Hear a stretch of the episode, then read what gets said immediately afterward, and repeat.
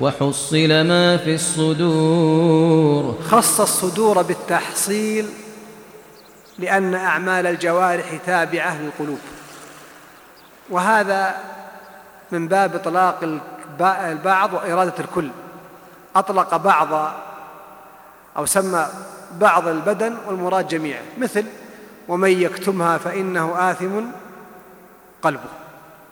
ومثل وما بما كسبت أيديهم.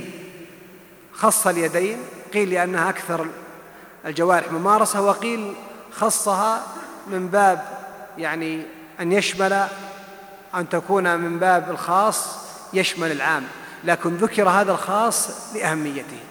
إذا وحصل ما في الصدور من فوائدها أيضا إثبات الحساب والرد على منكره. في الآية الأولى إذا بعثر إثبات البعث. البعث خطوة. تأتي عقبها الخطوة الأخرى وهي الحساب والجزاء. أيضا من فوائد الآية فيها إشارة على أن إظهار البراهين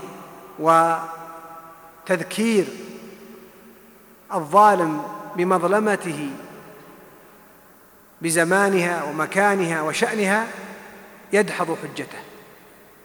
تحصل يحصل ما في الصدور. فعلت كذا في يوم كذا. فعلت كذا في يوم كذا.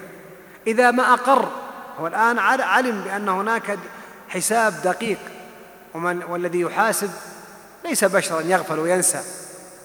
فإذا جحد هذا قيل نأتي بمن يشهد عليك.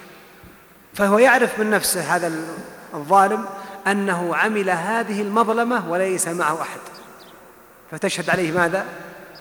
الجوارح.